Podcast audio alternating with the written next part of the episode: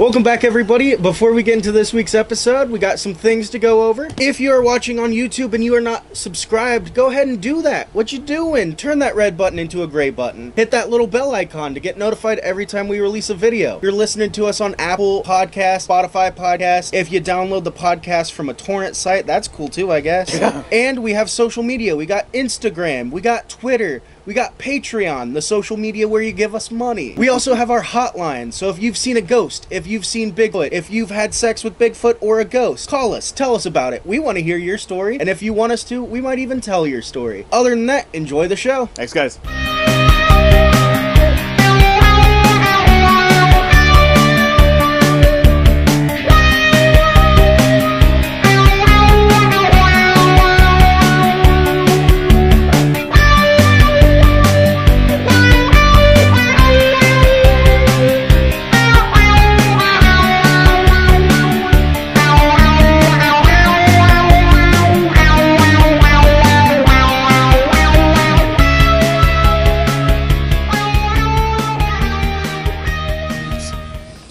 Everybody. Welcome back to Acid Cat Spirit Hour. We are sweaty today. The mothership Ford Explorers. The mothership is hot today.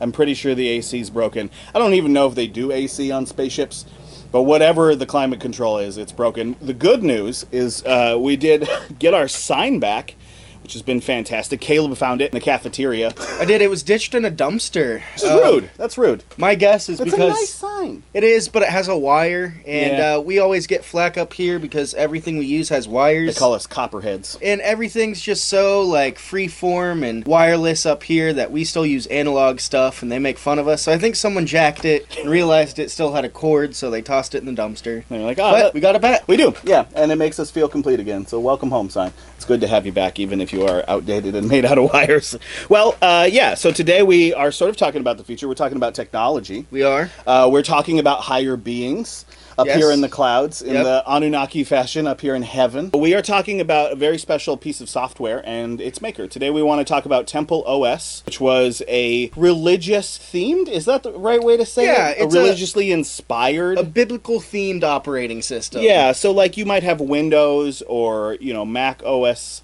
on your computer. He was creating an operating system from scratch in in service of the Lord. Yeah. He was creating his own in service of the Lord. He wanted to create uh, a window for people, uh, an operating system for those that were seeking guidance from God. Yes, but not to be confused with Windows for God. Yeah, yeah, yeah. That's Bill Gates. He's a different kind of God. He's our microchip God. But yeah, uh, Temple OS, like you said, was created by a guy named Terry Davis, who we'll talk about him a little later, but we want to talk about the operating system first. Temple OS started as J operating system, then LoseThos, then Sparrow OS, and then once we'll tell the story a little bit more, but once this higher being called down to him and was like, "Hey, I need you to do me a favor," it turned into Temple OS. Yep. And Temple OS, like we said, is a biblical themed operating system, and it was designed as the third temple prophesized in the Bible. You have Yeah. the first two temples already created Of Jerusalem. of Jerusalem, and then there's a prophesized third temple that brings humanity closer to God.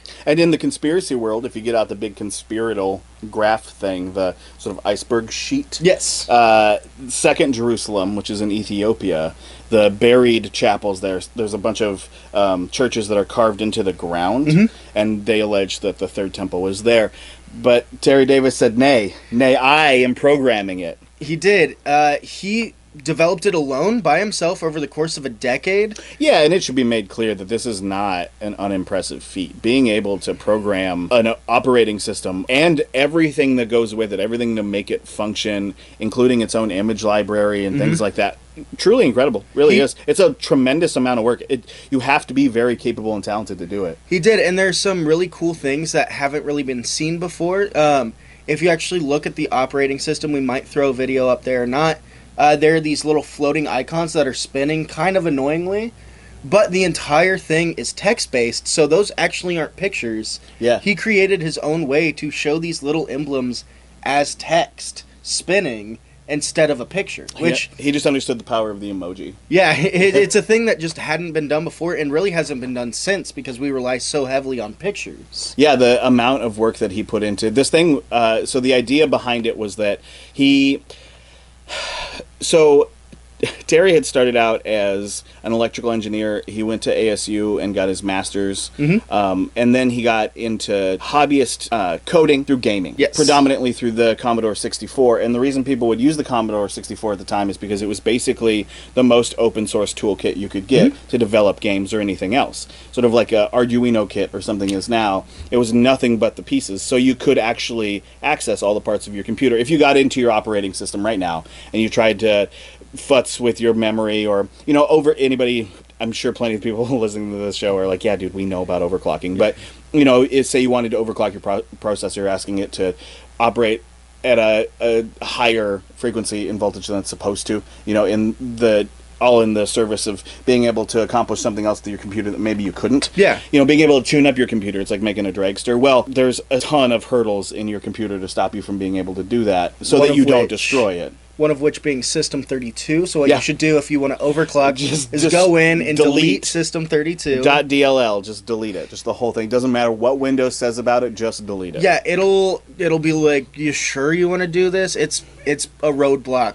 Yeah. It doesn't want your computer to reach its full potential. Delete System 32. There, you don't have that sort of control, and especially you know like the right to repair um, argument that we're seeing a lot of recently. That Mhm. has to do with Apple making it very difficult to work on their things. You know, their their hardware is intentionally designed for you to not be able to work on it. That's not dissimilar. That's just they do it through hardware, but they do it through software checks as well. Yeah. And he hated that idea. He wanted you to be able to access all parts of your computer at all time. It shouldn't be blocked off. This system was set up to run as a 64-bit version. If any of you listen to our podcast on the year 2138 or 2038, sorry. 2038, yeah. Yeah, sorry, 2038. If any of you listen to the podcast that we did about 2038 and the 32-bit integer overflow issue, uh, if you haven't, you should pause really quickly and go listen to it because it'll explain 32-bit and 64-bit better than I'm about to. But this is a 64-bit system, meaning that it's basically future-proof. Yes. And it's designed to give you full access to the hardware that you have with very little interference.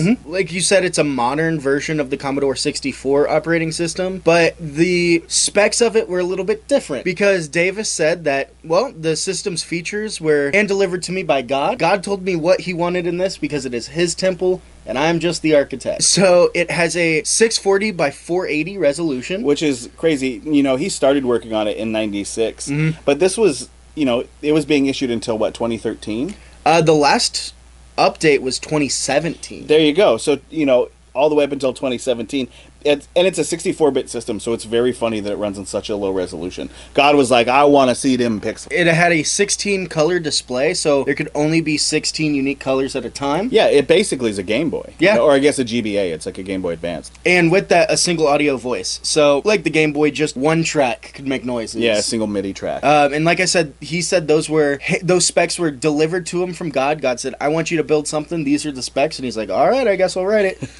and what he used to write it was his own programming language that was somewhere between C and C++ that he first coined when he started it as J operating system as C+, but as it became Temple OS, it was donned the name Holy C. I've seen it written as C and the cross, and I think that's perfect too. Yeah. yeah, Holy C, the the sacred language. And uh, you know, it had everything you would need a holy operating system to have. You could hit a certain button and it would give you a proverb. Yeah, so if you hit F7, Yes. you know, normally you, your function keys they do things like take a screenshot or uh, Alt F5. That's a that's a fun one. Mm-hmm. F5 refreshes a page. They have these purposes. Nay, not No. not not in Temple OS. F no, my son. Seven would give you uh, just a singular word that was found in the Bible. Yeah, just just a Bible word. And you could just keep hitting it, and you'd make these real fun, weird sentences of just random, like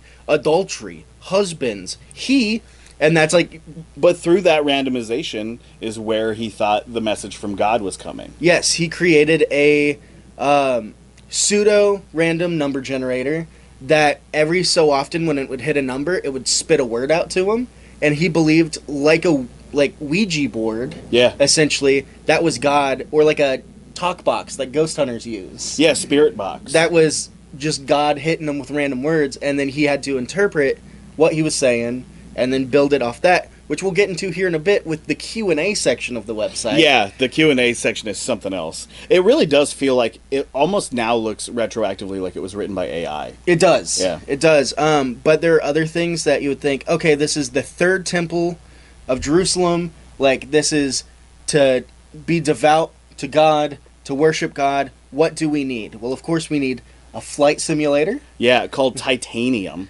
Uh, we need a car racing game. Yep. Yeah. yeah. Which plays surprisingly well, from what I'm told. Yeah. Yeah, uh, that, we car, need. that car drifts well for having square wheels. But you know what is impressive is that he made these games. Mm-hmm. You know, like some of them are definitely just clones of other games, but it's not which like he makes apparent. He's like, Yeah. this is supposed to be a clone of this, and it, I purposefully made it shitty. Yeah, there's a yeah, there's a there's a tank battle game that is a copycat, and at the beginning it says "Right games don't play them." But the, you know, there's like there's the downhill. It's not exactly the what's the we talked about it in a previous podcast too. But what's the downhill skier game? The mobile Oh, game yeah, with the um, scary yeti that comes and gets you. Somebody to- leave a comment so that we know what it is. But there's like a there's a clone of that. And what's great is there's a section. We'll have the menu up behind us. I had it earlier, but we'll have it here now as well because there's a menu that has uh, fun games and unfun games. Uh, yeah. Fun games, unfun games, non games, and supplemental games. yeah, it was like coding scraps. Yeah, yeah. It's a it's a very interesting menu if you think about the average Windows start menu, or if you think about you know your little pop up menu at the bottom of your Mac. Like you don't you don't Yeah. have like a, a ski racing game probably, and you definitely don't have a, a section called not fun games. It's like Minesweeper. Could on- you? What do you think? desktops. What do you think Facebook's version of the F seven command would be? It's just like one. It's a word that's somewhere in your Facebook. Yeah. Like an embarrassing word. There should be like. It- somebody like- needs to develop a script that is like uh, every time you hit the button, it's like a you know a cancelable term that you've said in the I, past. that's what I was gonna say. You hit F seven and it searches everything you've posted on Facebook and it finds the most like cancelable thing and just reposts it. and it intentionally like cuts it out of context so it's extra offensive so people are like i can't believe they said that well what else did they say yeah that's a it's a funny feature and what was it shift f7 and you'd get a whole You'd get a whole proverb. Yeah, you'd get a whole section of the Bible. yeah Uh, if you hit F six, it would play a God song, okay which was a uh, randomly generated song that would play through your speakers.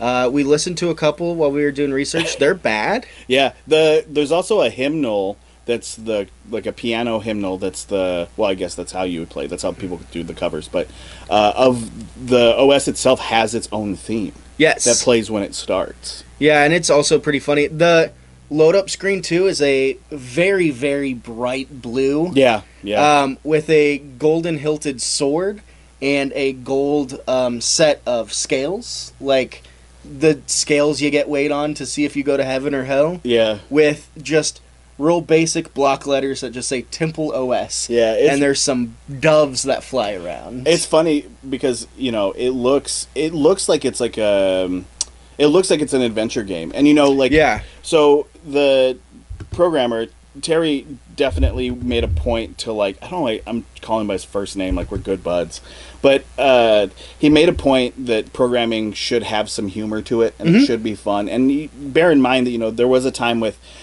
text games and BBS boards and stuff where it was a lot more fun and there the games like if anybody's ever played like a text RPG it's so much like D&D that it's a lot more fun and the idea of hiding some of those types of easter eggs in an OS makes a lot of sense to me Yeah. for a guy who's like a hobby well I guess he was an obsessive coder but you know I Um, would say hobby but he's not a hobby anything he wasn't a hobby anything he also uh, created his own game within the operating system. Like we said, he built a flight simulator in the racing game, but his real big one was After Egypt. Yeah, after Egypt, a game that, while it can't actually be proven ever shipped, uh, so you can download Temple OS from their website. It's you know it's open source, it's free, everything's there. Um, but after Egypt was alleged to have at some point been included, but in all likelihood probably never was widely available because Yeah. it doesn't quite. It's not quite a finished demo. And the whole point of After Egypt was you were essentially Moses and you climb the mountain to find a burning bush. And once you find the burning bush, you are able to use a quote high speed stopwatch. And that high speed stopwatch was the uh, oracle that generates that pseudo random text. Yeah, Um, and so once you get through that, you can then supposedly speak to God through the operating system. Yeah, and it was well. So sometimes uh, the way that the game worked is sometimes you would get like a pretty standard uh, response, but occasionally because it was all you know randomly based. Sorry, I'm speaking in such a slow cadence today, but because it was so randomly based, it uh, occasionally would spit out a new message. Yes. and in the event that that happened, it was. As you mentioned before, if you hit F7 several times, you'd end up with multiple words. It was basically that, mm-hmm. but generated from the burning bush. Yes. Because the whole point of the game was to get everyone. You're supposed to climb Mount Sinai. They don't call it Mount Sinai, but you're supposed to climb Mount Sinai, and you're Moses. So you, you're doing. You speak to the burning bush, and the burning bush in this case is this randomizer. Mm-hmm. And it's interesting this, that idea of random mathematics because he's definitely not the first person to see God in mathematics. Yes. You know, and the if you are an especially open-minded spiritual person we'll call it but in this case i think kind of a very devout religious person i would be very surprised if you don't see messages from your god on a frequent basis in everything Yeah. especially christianity because christianity talks about god being present in everything like it's like the fucking lion king like it, god touches everything in front of you and god gives everything its light and its positivity and all that stuff so I don't know. I think it would be hard not to see it in absolutely everything. I uh, actually have one of the generated texts. This was just a random one that uh, the person that wrote an article I found during Discovery found because we didn't actually get a chance to download the operating system. But it is among consigned penalty, result persevereness, checked stated held sensation, reasoning skies adversary, Dakota lips suffer, approached enact displacing, feast canst pearl, doing alms comprehendeth not. I'm just gonna have those words over the screen as you're saying them because they're just nonsense. They're- but, yeah. But from that, it would be very easy, as I was saying, to say like, oh well, you know, the sign from God was that these words. So now it's a puzzle, and from here I have to mm. figure it out. If you're convinced there's a message in there, there's no convincing you otherwise. Oh no, absolutely. And with this system, he asked God multiple questions. There's a huge Q and A section. Use the Wayback Machine. Our friends over at the Wayback Machine. Shout out Wayback Machine. Honestly, one of the most incredible tools available on the internet. He says God's official temple, just like Solomon's temple, is a community focal point where offerings are made and God's oracle is consulted. This is Davis's full-on words. He said, "God demands a perfect temple, and for 10 years I worked on programming Temple OS full-time. I finished basically, and the last year has been tiny touch-ups here and there. And this is the fourth thought to uh, his Q&A section. Yes. to where people were uh, able to write in what they wanted him to ask God. yeah, letters to Santa. Essentially, I picked out some of my favorites here Please do. because they get a little kooky crazy. Okay, so hit us with some of these juicy what does God love questions. Yeah, so uh, these are questions that he asked God, and God supposedly said back, What is your stance on war? Uh, he said, You know, just servicemen competing. I mean, that's surprisingly poignant. For something that's just coming out of, I know I'm going to be the one playing fucking advocate this whole time. God's advocate. Yeah, God's advocate for once.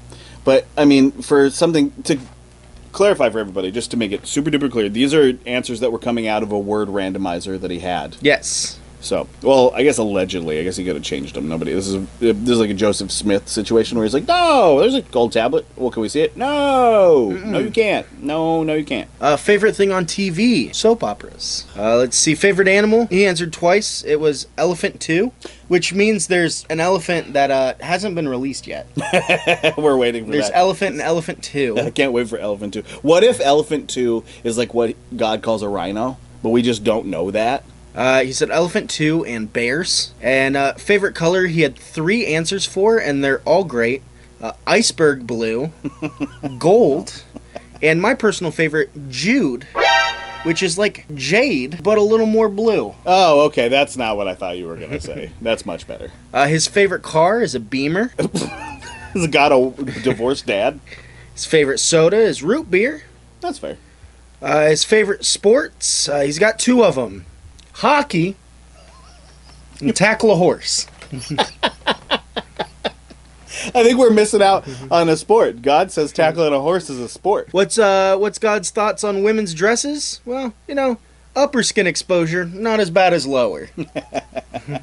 Which is weird because that means that like you can show me your boob, but don't you show me your ankle. Uh, what makes birds happy? Gnawing. That's true. That part's true. Uh, what makes my bird laugh? Bite. Ouch. What makes my bird laugh? Yep. God making a dick joke? Uh, what makes horses happy? The call of the open range. These feel like uh, non-joke memes. You know, when Yeah. people tell jokes that don't really have punchlines. That's what this feels like. This next one. What's for dinner? Whale.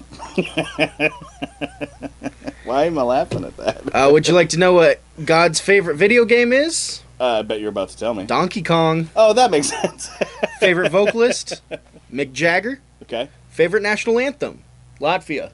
America the Beautiful, what's your stance on it? Hate it. Poet made himself cry with own beauty. Uh, let's see, got a couple more here. We got an answer for what is Stonehenge? What is Stonehenge? Uh, well, it's a landmark for boundaries. Duh. Duh. Well, you ask, what But are, you know what, man? This ah, here it comes again. Train's coming back to station. That sounds like something's communicating with him. Let's. We'll get into humoring him after we explain his motivations. But you know, I'm just saying that's that had to have either been made up, like the computer didn't tell him that, Yeah.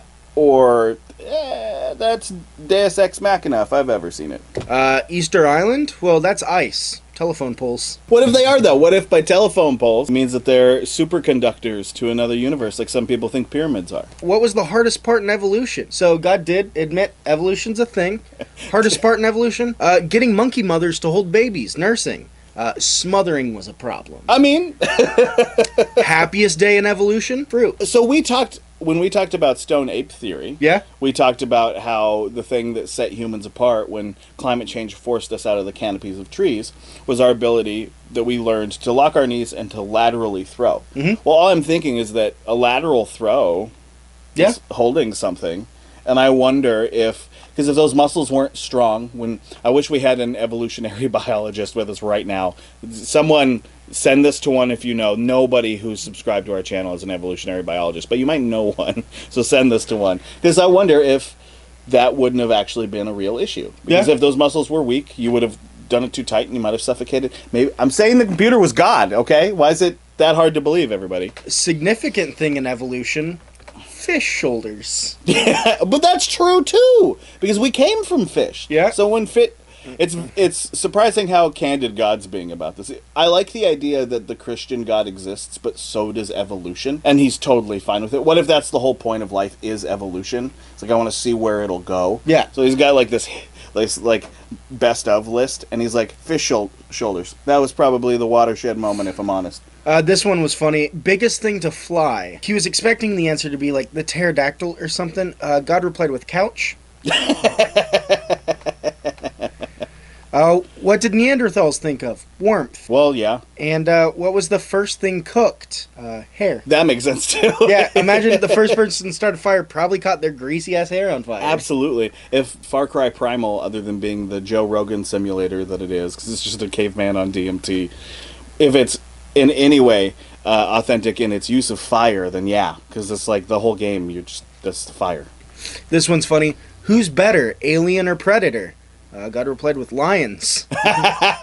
Controversial but honest take. How do you feel about the Avatar movie? He replied with sick skin. I like the blue. like I got a couple of people down in Kentucky that look like that. You look great. Um, and then he came up with eight more commandments. He said, What is the eleventh commandment? Thou shalt not litter. I'm with that commandment. Yep. I support that Uh, commandment. Twelfth commandment, don't shoot an unarmed man on the crapper. yeah, I mean also that. Thirteenth commandment, no gore unless it looks fake. It sounds like a forum rule. Yeah. You know, it sounds like something you'd see on 4chan.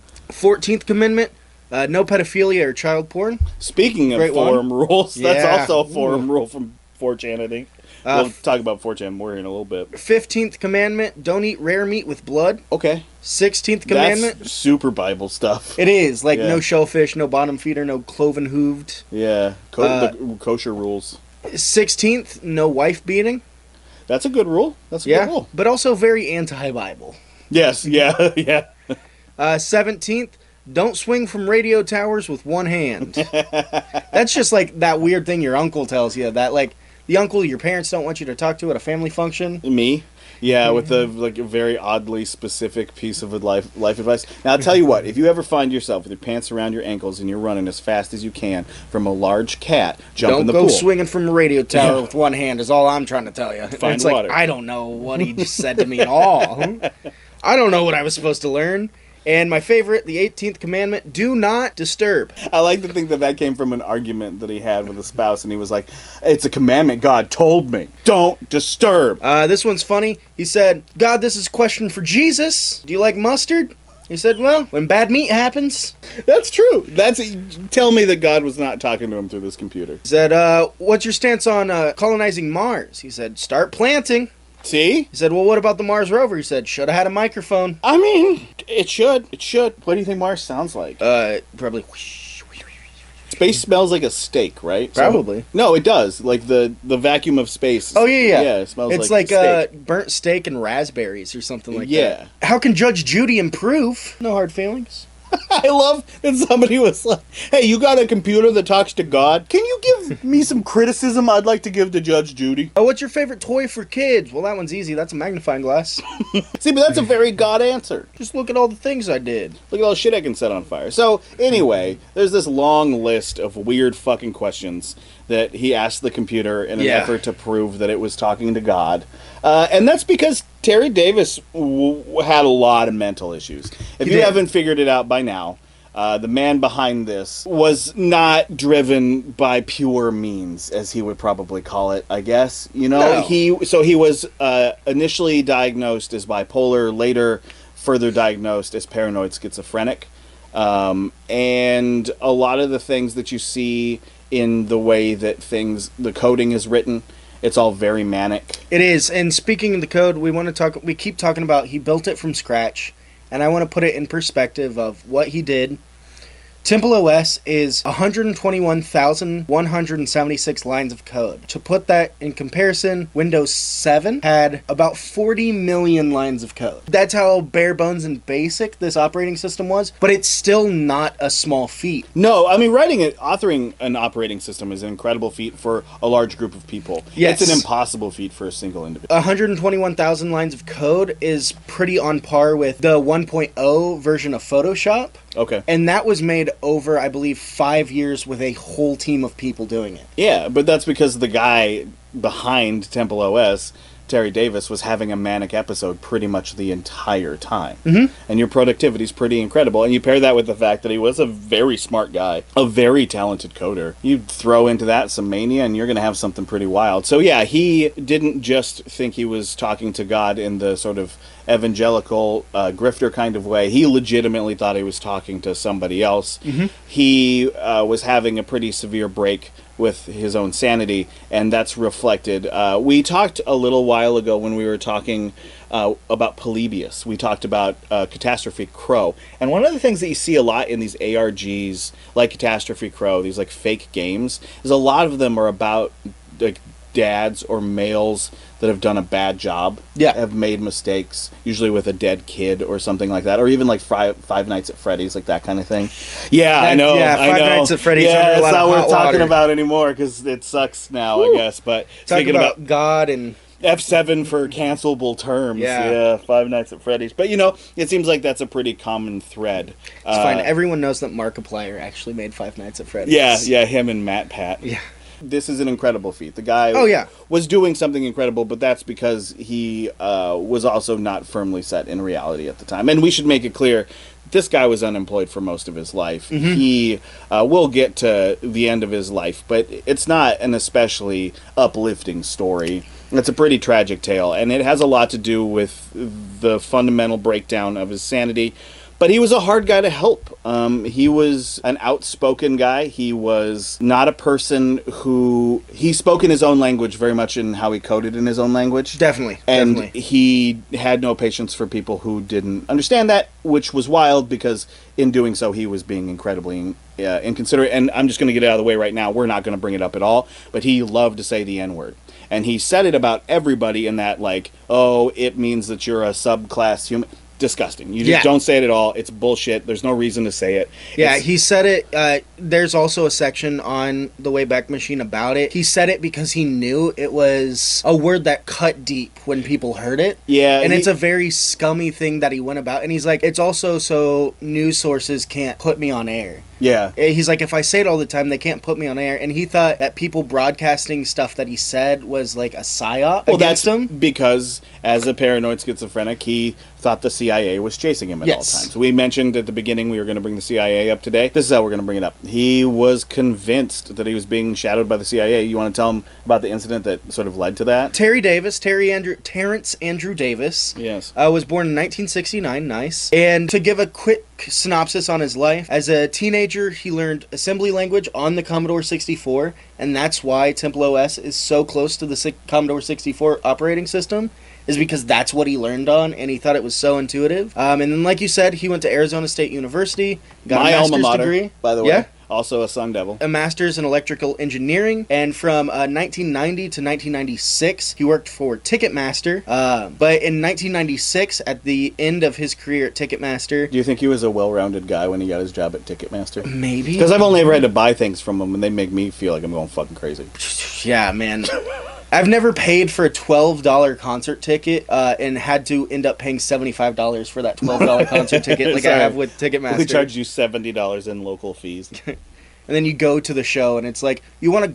You want a bottle of water? That'll be eighty four dollars. it's like this was a twelve dollar concert. It's why I wanted to come. me and a buddy of mine used to have a bet when we'd go to wrestling events that were at like large arenas. Uh, you'd ha- we do an over under for the beer price, Yeah. and whoever lost would have to buy the beers. And I remember we went to WrestleMania 30, and I think the beers were like twenty three dollars, and it was like a six. It was just a pint, like a plastic pint of beer. Yeah. truly astronomical bet to lose. Yeah, Yeah. because well, because we were sitting close, so it was like, no, we're gonna buy two beers, Mhm. and I offered to buy the food, but the nachos were like ten dollars. Nobody cares about that part of the story, but it was really expensive because the arena stuff is that's just how it works. It's very really expensive. very similar story. Uh, Bailey, he's probably watching. Um, for his Yeah, he twenty is. first birthday, his dad got him two tickets to see Metallica, and I went with him. And he was like, he was like, "Hey man, do you mind driving? I want to, I want to get my first drink at this Metallica concert." I'm gonna drink a whole bottle of Jack. he, uh, we get to the concert. He walks up. He sees that the cocktails are eighteen dollars, and he said. I guess I'm not drinking at this concert. and he was like, He got priced out of his 21st birthday. he did. He was like, "Man, I was so excited. This was going to be my first drink as 21 year old at this Metallica concert." And a guy in line goes, "I'll buy you a drink," and so he got one. He didn't have to pay for it, luckily. Good, good, good. But uh, Yeah, that's they're, they're fucking expensive, man. oh, man. But yeah, in 1996, he began experiencing regular manic episodes. They said one every like six months, roughly, and he was hospitalized. And I'll tell the story here in a second of the first time he was hospitalized. But um, after that, he was diagnosed with bipolar disorder, and then they found out no, he actually has schizophrenia. But the first story of him actually going to the hospital. He in 96 just got into this manic episode and he's like, "I'm gone. I'm leaving. I quit my job at Ticketmaster. I'm getting out of here." He just gets into his car and he just starts driving. He lived in Arizona. Uh, well, he actually lived in Las Vegas with his parents. He ends up making his way all the way to Marfa, Texas, where he pulls off to the s- side of the road and just abandons his car. It's a it's a Honda Accord his parents gave him, and the reason he abandoned his car is because as he's driving, he starts thinking about big oil, and he's like, "No, there's cons- conspiracies going on that are hindering us from having a more efficient water-based engine. I don't want to drive this anymore." It's so very that's very Christopher McCandless of it. Yeah. like I'm just gonna dump it with all my money because Steam's where it's it's at. Uh, so he gets he pulls to the side of the road, parks it, just chucks the keys into the desert, and then starts ripping off the panels, trying to look for tracking devices to make sure no one's following him. It'd be nice, be like being schizophrenic now in that sense. So I have a. I'm gonna step very lightly here because I have a lot of respect for it. Uh, one of my dear cousins is schizophrenic. Uh, it's a very real thing that we deal with. Mhm. Uh, I that my his family deals with on a regular basis. It can be very scary. Obviously, it's very scary for him. Um, but it would be easy. I say all that because I'm about to make an inappropriate joke. It would be easier back then to find a bug in your car. Yeah. You know what I mean? Like, it, So- it's got to be a pain in the butt now because a bug can be this big and, you know, basically untraceable. But then, or like the microchips we have from our vaccines. But then, you know, it, you'd need like a real deal fucking thing. to not to go on another tangent, but that's what most of this podcast is.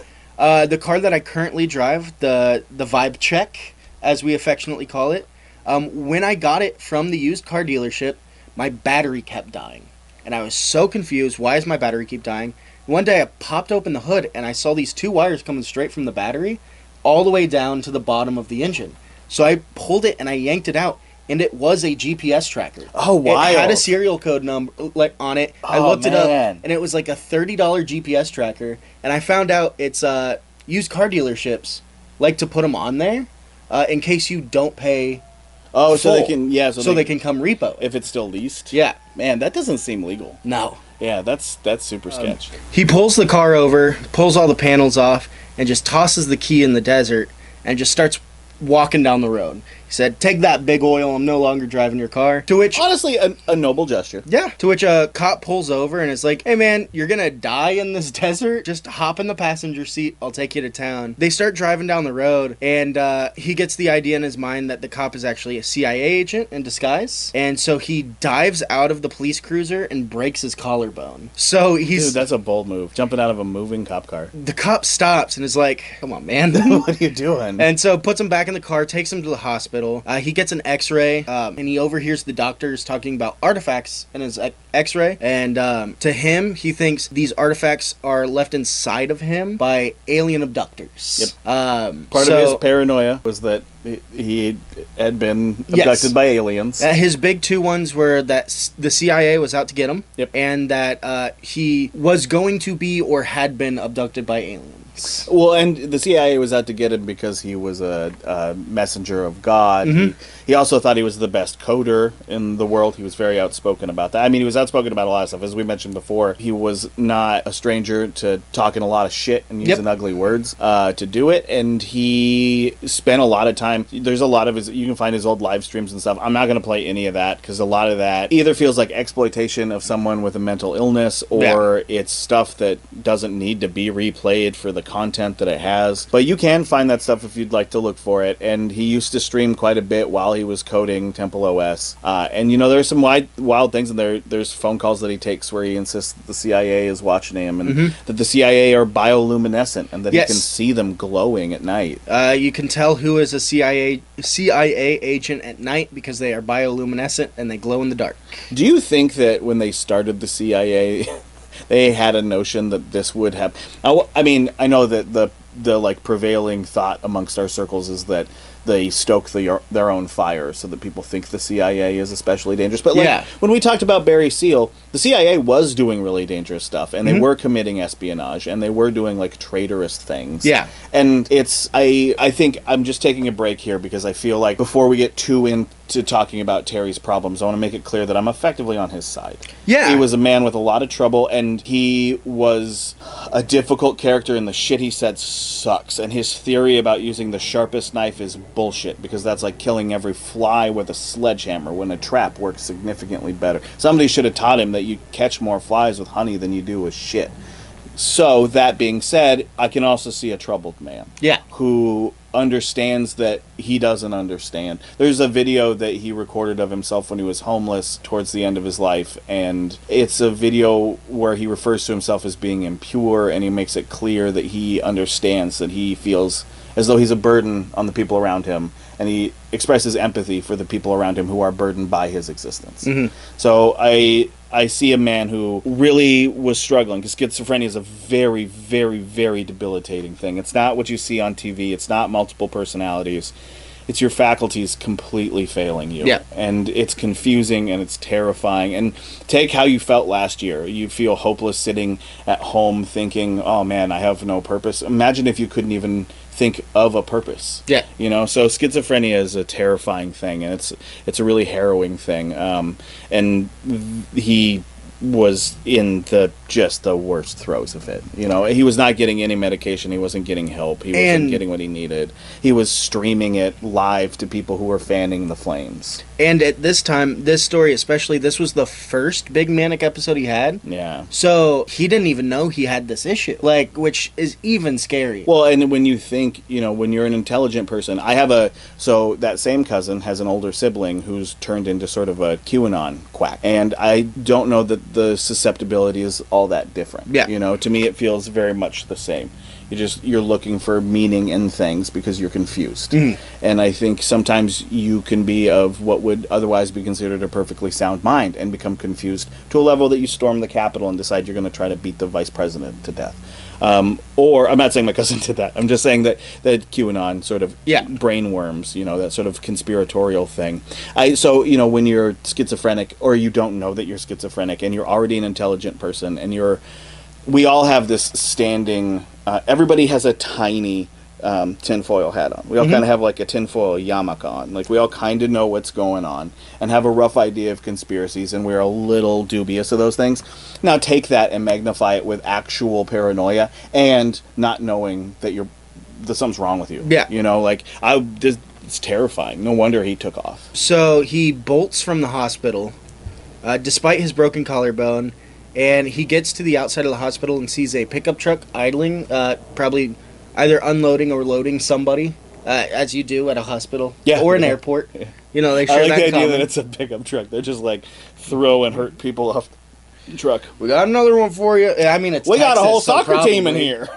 So he jumps in the truck and tries to take off with it, but the police do end up catching up to him and arresting him. And uh, they put him in a county jail. And while this is a super smart idea, the execution is terrible. he says, Well, I can get this cell door open. The cell door is a magnetic lock. What do magnetic locks need? They need electricity. If I shut down the breaker, the door will open, I can get out. So he takes his glasses off and just shoves them into the electrical outlet until he realizes his glasses are either made of plastic or aluminum and it does absolutely nothing. And what uh, an anticlimactic thing to be like, all right, I've got the plan. I'm going to get out of here. I'm going to do this cool MacGyver shit. and the guards see him just slamming his glasses into the electrical outlet. They come in and they're like, Could you imagine? You pick this guy up on the freeway who abandoned his car, and he's like, CIA's out to get me. He dives out of your car, gets escapes from the hospital because he insists the CIA's out to get him, and then you lock him up in the cell, and you come back to him jamming his glasses, and you would be like, buddy, just give me five fucking minutes, just.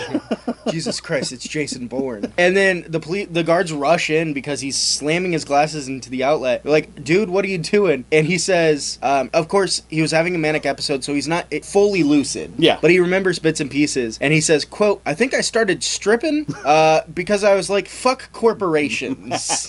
See, I agree with that though. Yeah. I get that. That's just art. That's performance art. Um, because of that, he was taken to a mental hospital, um, and he refused to eat the food because he was like, "Nah, you're you're gonna kill me. This is drug. This is poison. You're gonna kill me." Yeah. And he picked up a chair and broke a window, and they're like, "No, man, we don't want to deal with this." Released him after two weeks, Jeez. and after two weeks is when he started um, first getting signs of God yeah. is the best Yeah. way to put it. Um, he said he sought to emulate Jesus. He gave away all of his belongings, um, whether it be to Goodwill or to people he passed on the street. Um, he started. He spent all of his money and delivered presents to his siblings' children. So he gave all of his stuff away. Spent all of his money on gifts for his uh, nieces and nephews. Well, you know what's funny about that is in the God Q and A when he says favorite saint says ho ho ho. Yeah, yeah, Yeah. Santa is God's favorite saint, apparently. He then takes off again and just goes and does like nice gestures. At some point, crosses over into Mexico without realizing it and has to bribe his way back across the border. This, this honestly could be like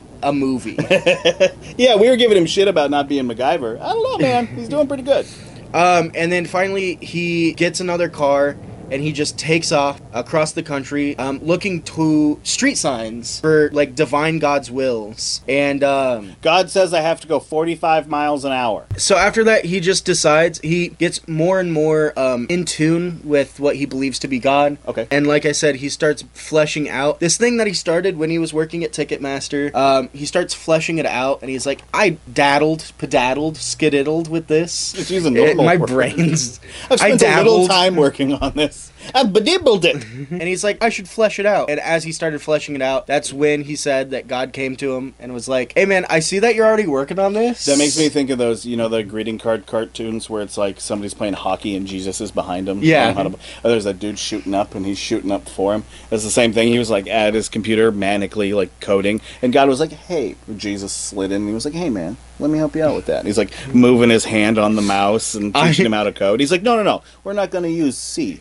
We're going to use Holy See. I had an entirely different idea of he was already working on it, and God came to him and was like, "Hey, can you turn this into a temple for me?" He was just in the right time at the right place. the The third temple may have been like I don't know a chicken sandwich or like I don't know a cool comic book. God just picked a guy and he was like, "I think operating system would be good, right?" And he's like, "My other choice is."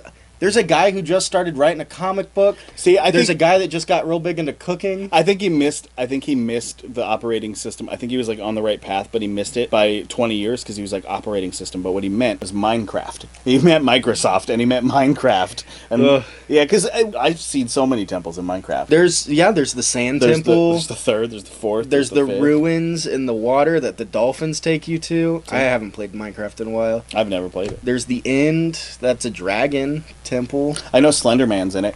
Speaking of which, uh, that's a fun. That's actually a good segue for here. So my personal involvement, occasionally with these cases, I have uh, a, like a tie to them. Mhm. Uh, I didn't really realize it until we were talking about it at length. Full candor. I, for as embarrassing as this might be, I've been a member of the Something Awful forums pretty much since its inception for 20 years now. And uh, man, that's a lot to say out loud, isn't it?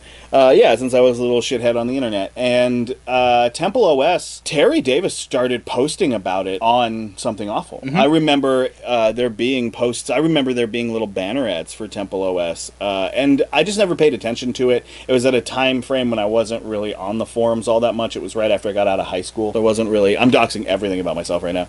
Uh, but I, you know, I hadn't really, I wasn't really on the forums. Um, but I had heard a lot about Temple OS. And uh, I had no idea that he had been on something awful, had been banned several times, went to 4chan, same thing happened, went to Reddit, same thing happened. I didn't realize. And uh, that whole time he had been right there under my nose. Yeah. Yeah. Little did I know I had actually grown up with Temple OS. And over that time, so 2003 to 2005 is when he finally finished it and released it for download. He was like, it's open source, it's finished. I'm going to keep tweaking it as you do with any software, but have at it, download it, do whatever. And like I said, it was regularly updated until 2017. So he kept with it. He, uh, he was in and out of being homeless uh, Yeah. throughout all that. Yeah, no, he. I mean, he had a hard time, right? Like he wasn't employed. We talk about Temple OS like it was a business, but it wasn't. It was a. This is a project a person was working on that a handful of people work on now. You know, tooling around with it. But ultimately, the language was written by one guy. Um, But he, it's not like he quit his job to do this, and he. It would lead to him becoming destitute, him not getting the help that he needed, being as difficult and abrasive as he was. Like he was on a really dangerous path, and yeah, eventually he wound up being homeless. Yes, uh, and then he would go. Uh, he traveled across the country. So he started. He was living with his sister in Arizona, and then he traveled to California. And then by April of 2018, he stopped in Portland, Oregon. He was stopping in libraries to do updates and see what he had gained this pretty pretty sizable following. Well, yeah, I mean, even now people know who he is, and he has mm-hmm. a following well beyond just Temple OS itself. Like a lot of people follow Terry Davis. Yeah. you know, like he was an interesting figure, and he was even if you were just sort of watching it like a rubbernecker, there was. Yeah. It's an interesting thing to watch. It's like. Who, who doesn't follow Jan- John McAfee and go, what the fuck is he up to next? What's next? Because the dude has a tendency to pop out of the ocean riding a dolphin covered in gold and Yeah. cocaine. Like he's always up to something interesting. So it made sense if McAfee we if we knew McAfee was on the run and he was well when he was on the run and he was doing like regular updates, he was kind of doing it in a similar way. Mm-hmm. It's exciting to watch. Yeah. I mean, it's arguably more exciting than watching a vlogger. You know what I mean? It's much more interesting to see this guy who's like not only trying to keep his project going, but keep his sanity and his life going.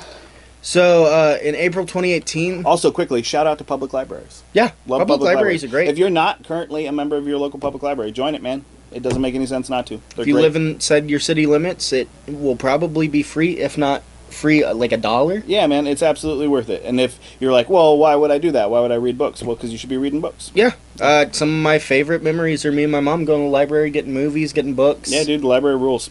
This has been our quick 30 second commercial to libraries. They fucking Support the post office too. Yep. While, while you're at it. Yeah. Libraries and post office. Send a package. Send a package to your library. Yeah.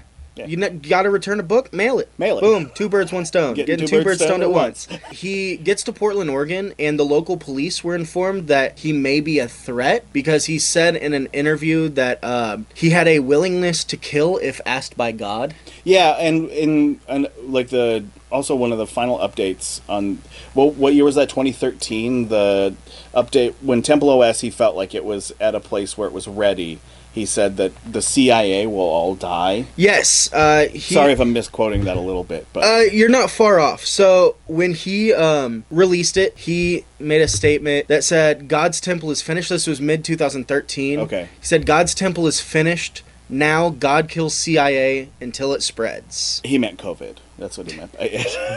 No, I think it was uh, Temple OS spreading. yeah, yeah. and that the CIA couldn't stop him. Yeah, well, so Temple OS also was originally designed because it was built off the com- like off the Commodore structure. Mhm. It doesn't have any networking capabilities. The Nope. idea was to keep the computer pure, to keep it away from connectivity, Yep. so it couldn't be surveilled, but also so that you couldn't interact with some of the less savory things of the internet. And you couldn't get viruses, which Yeah. also was a big one. Yeah, that's a speaking of John McAfee. yeah, Um, but what he did was um, he the Portland police informed officials of the nearby town um, Dalles in Oregon that they had received word that Davis might have been headed there, um, but there were no complaints about him. He was actually the he said in the last video update he ever did that the city actually welcomed him in open arms. Everyone was nice to him. That's the same one where he said, uh, "This is a pure city. Yeah. I feel bad for being here because I'm an unpure man. Yeah. and I'm doing everything I can to like." Not change the pure city with my unpureness. Um, he did uh, also say that he was removing all of his videos from the internet because, as we said, the 14th or the 11th commandment that God gave him was to do not litter, and he said that the internet was just another realm under God, and that his videos were littering the internet.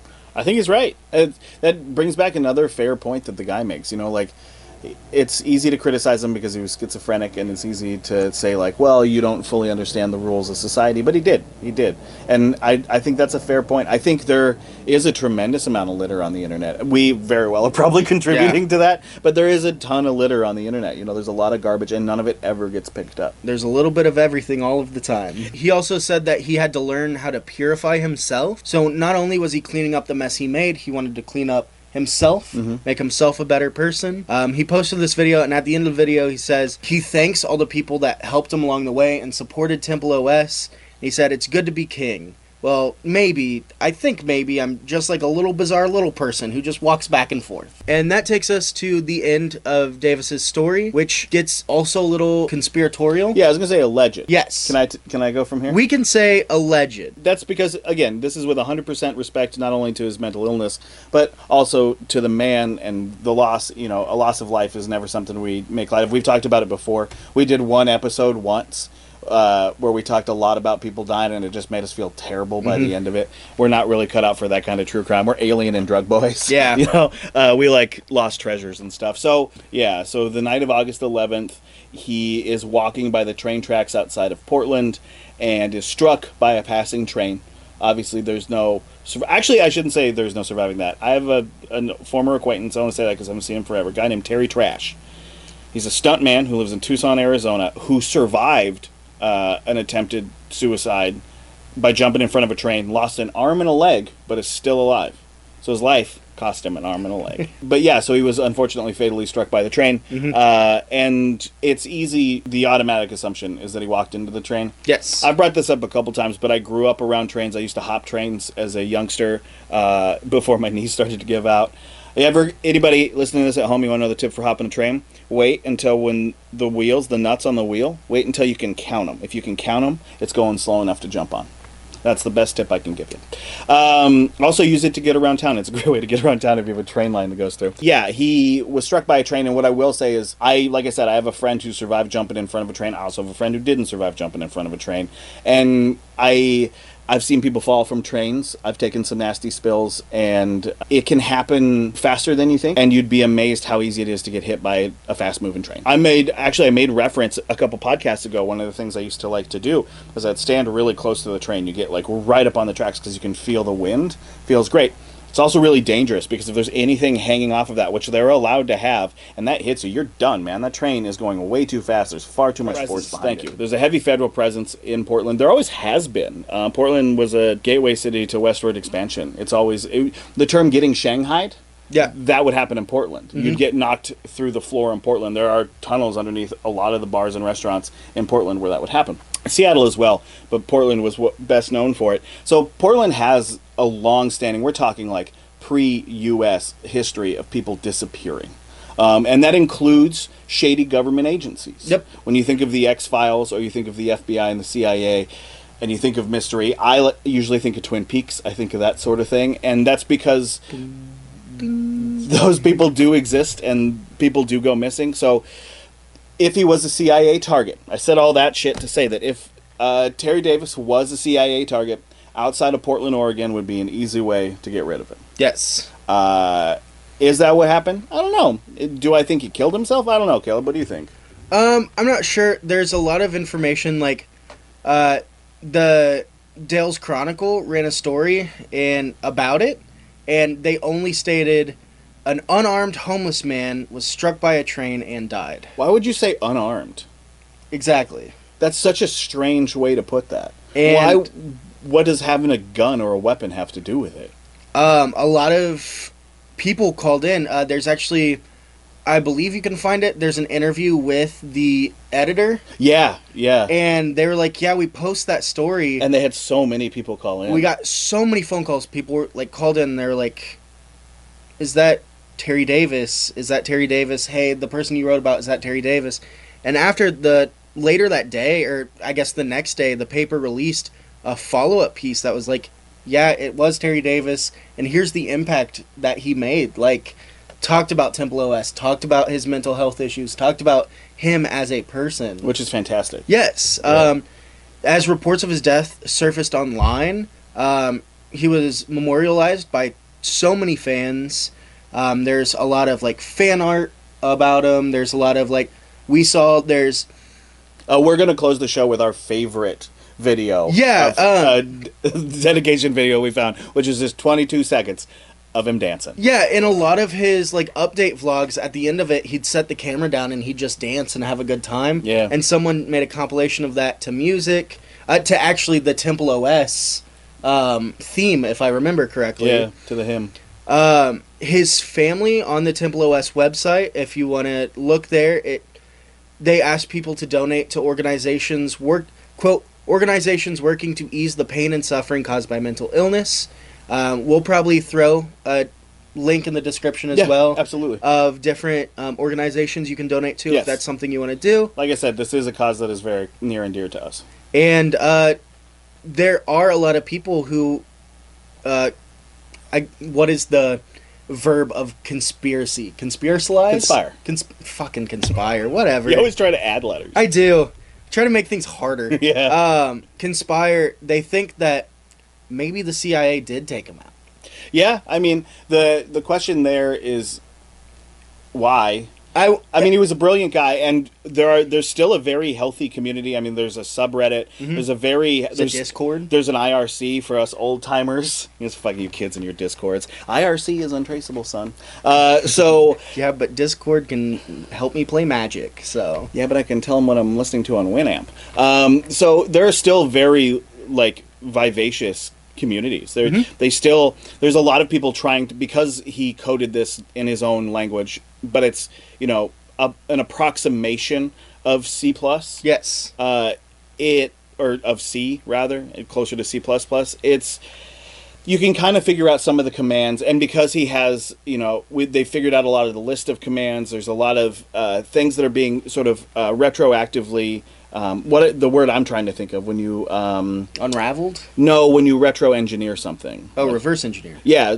There's a lot of there's a whole healthy community of people that are reverse engineering Mm-hmm. Temple OS in an effort to try because there are some really great qualities to it. The fact that everything works, you know, we're not a super I assume our audience isn't terribly nerdy, so I won't go into like, you know, level zero clearance and it all working on the kernel level. But basically, all you need to know is you have full access to all of your computer and its assets at all time with full control. It's extremely fast. You know. Yeah, You know how, uh, say you go onto your 2011 MacBook. I say that because I think that's the model my mom has. and you go and you click on an application, and it just takes three minutes to load. yeah, This is always it, only running one thing at a time, which means it gives unlimited access to your RAM. Which means you click something, it opens instantly. You press something, it interacts instantly. I can't remember exactly what it's called, but when I was, you know, fresh out of the house and I was a young script kiddie, uh, I ran a version of XP. It's lost on me now, but it was preloaded with just the Mozilla Mozilla products, uh, and it was like the most stripped down version of XP you could have. It might have been Tiny XP, uh, and it was the fastest. Sickest operating system. I would love to just repeat that in 64 bit because it's just fucking dynamite. It does everything you need it to do and absolutely nothing else. Yes. It's a computer as an actual tool instead of a computer as a luxury item. Yeah, if you do the the control delete to bring up task manager right now, if you're on a PC, uh, and you go to the systems tab of that, you'll see the laundry list of stuff that like your computer's doing at once, where it has eight different iterations of Google Chrome going at the same time, or it's got like a program you haven't even used in four months, but it's still processing some shit that you did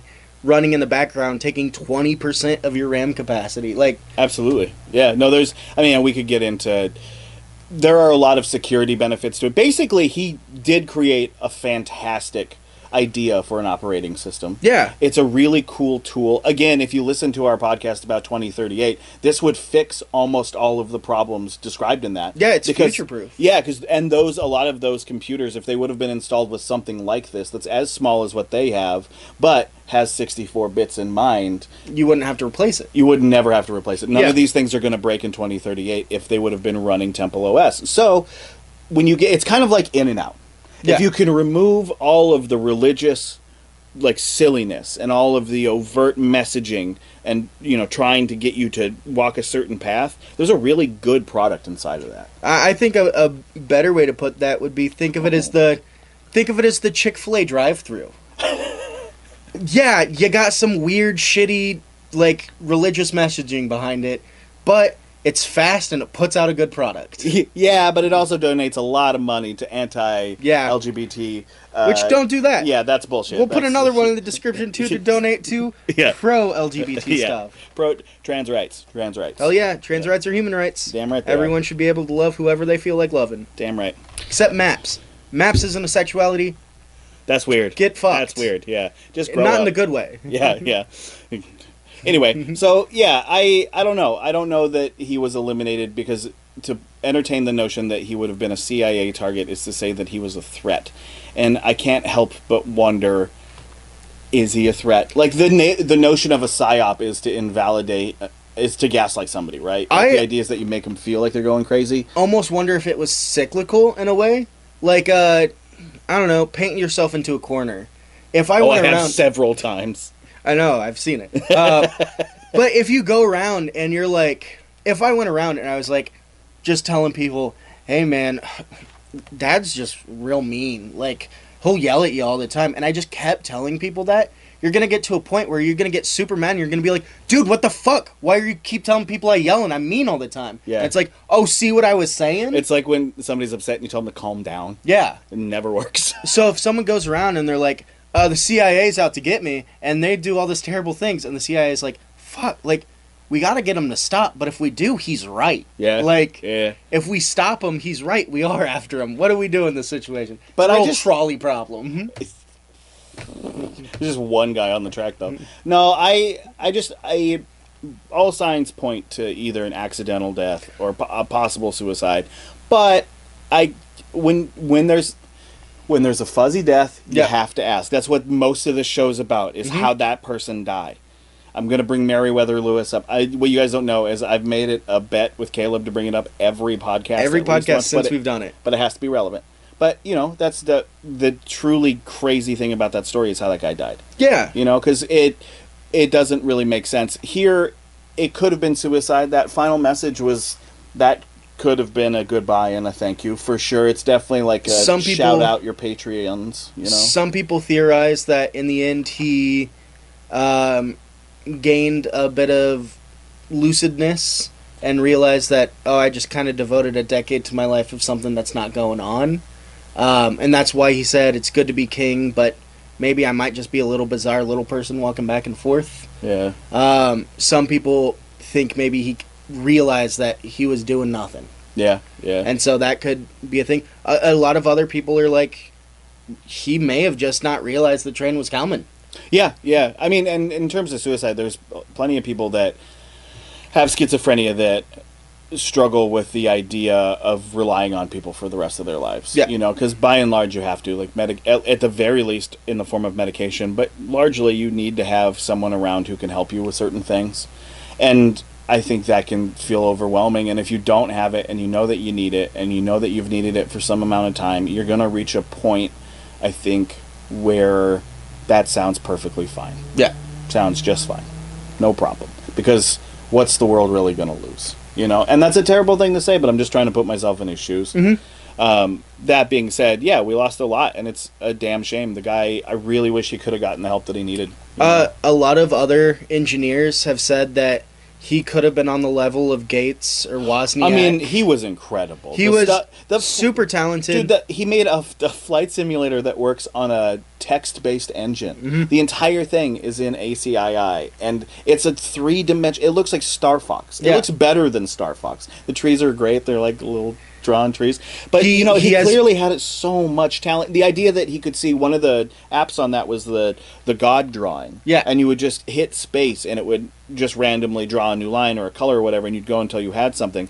And I respect his outlook there. I think that took a tremendous amount of intellect and observation and imagination to be able to go, well, if it is a message, because when you get these messages, people just write it off and go, oh, that person's crazy, they're making it all up. You do not understand how much imagination it takes to that quickly have a full lore. Ask any dungeon master how difficult it is to have a full lore for a campaign. You do not come up with it easily, No. let alone uh, right there, right then. It's already in your head. So there's a lot of mental capacity at play here. It's just a shame that it's we see it so often that a a light that burns so bright just burns out. It's like certain human beings that run too fast too long. They just can't take it. Their brains they just can't. And uh, one of my favorite things that he did, uh, you can find the clip. It's 20 some seconds long. It's so funny. Um, if you look up the most realistic elephant ever coded, um, he's giving a tour of Temple OS, and he opens up uh, most realistic elephant, and he's like, "This is the most realistic elephant that has ever been coded. It uses vector interpolation, um, and it like wanders around. Its little mouth It's and a tail little- are like wiggling. Yeah, its mouth opens, its trunk slightly moves, its tail wiggles. And he's like, but if you want something that's better than realism, and he closes it, and he goes down a couple, and he opens another one. He goes, "Here's an elephant with blue eyes," and that's the end of the video. Maybe that's elephant too. That might be elephant too. That's It's an elephant, too. with blue eyes. Yeah, it's an elephant with blue eyes, and they're slightly bigger. Yeah, no, I mean he was a bright guy, and it's an absolute shame because I don't think those people are wrong to say that he would have been on that level. You know, Mhm. like he was he was compared to Steve Wozniak a lot. Yeah. and that's because they have sort of a s- similar irreverence to their brilliance. You know.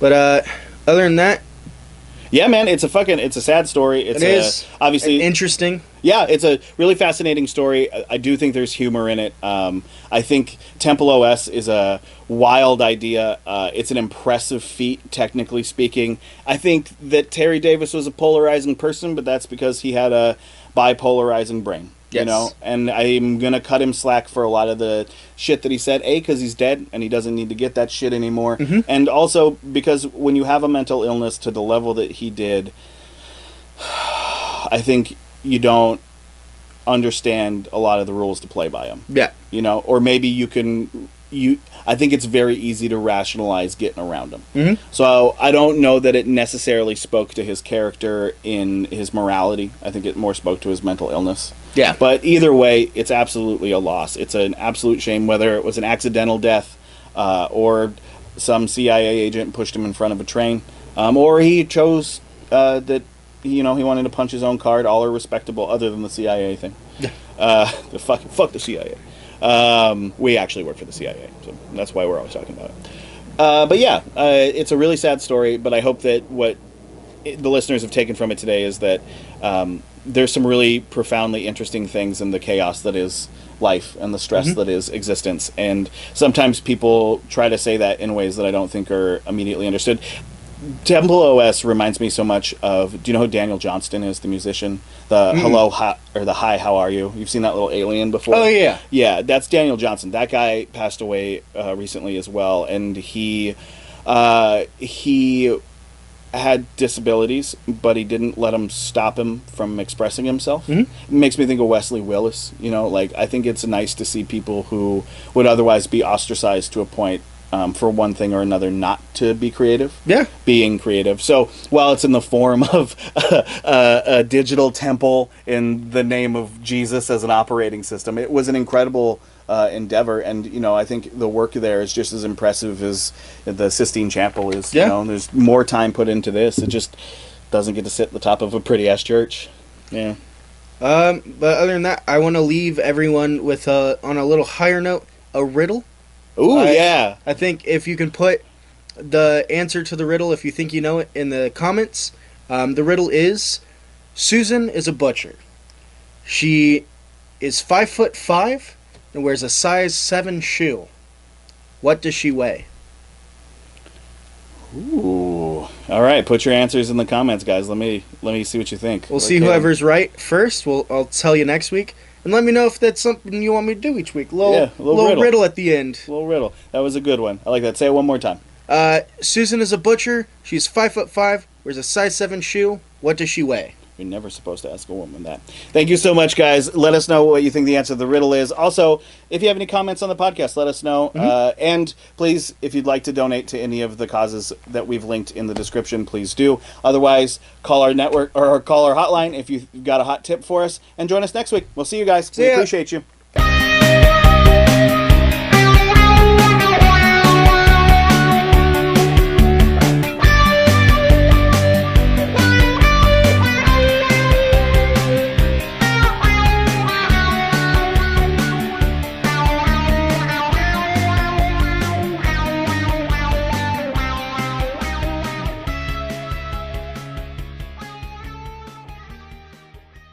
Mothership. So wet. the mothership. The mothership is real, real fucking hot today. Wonky slide. so wet. So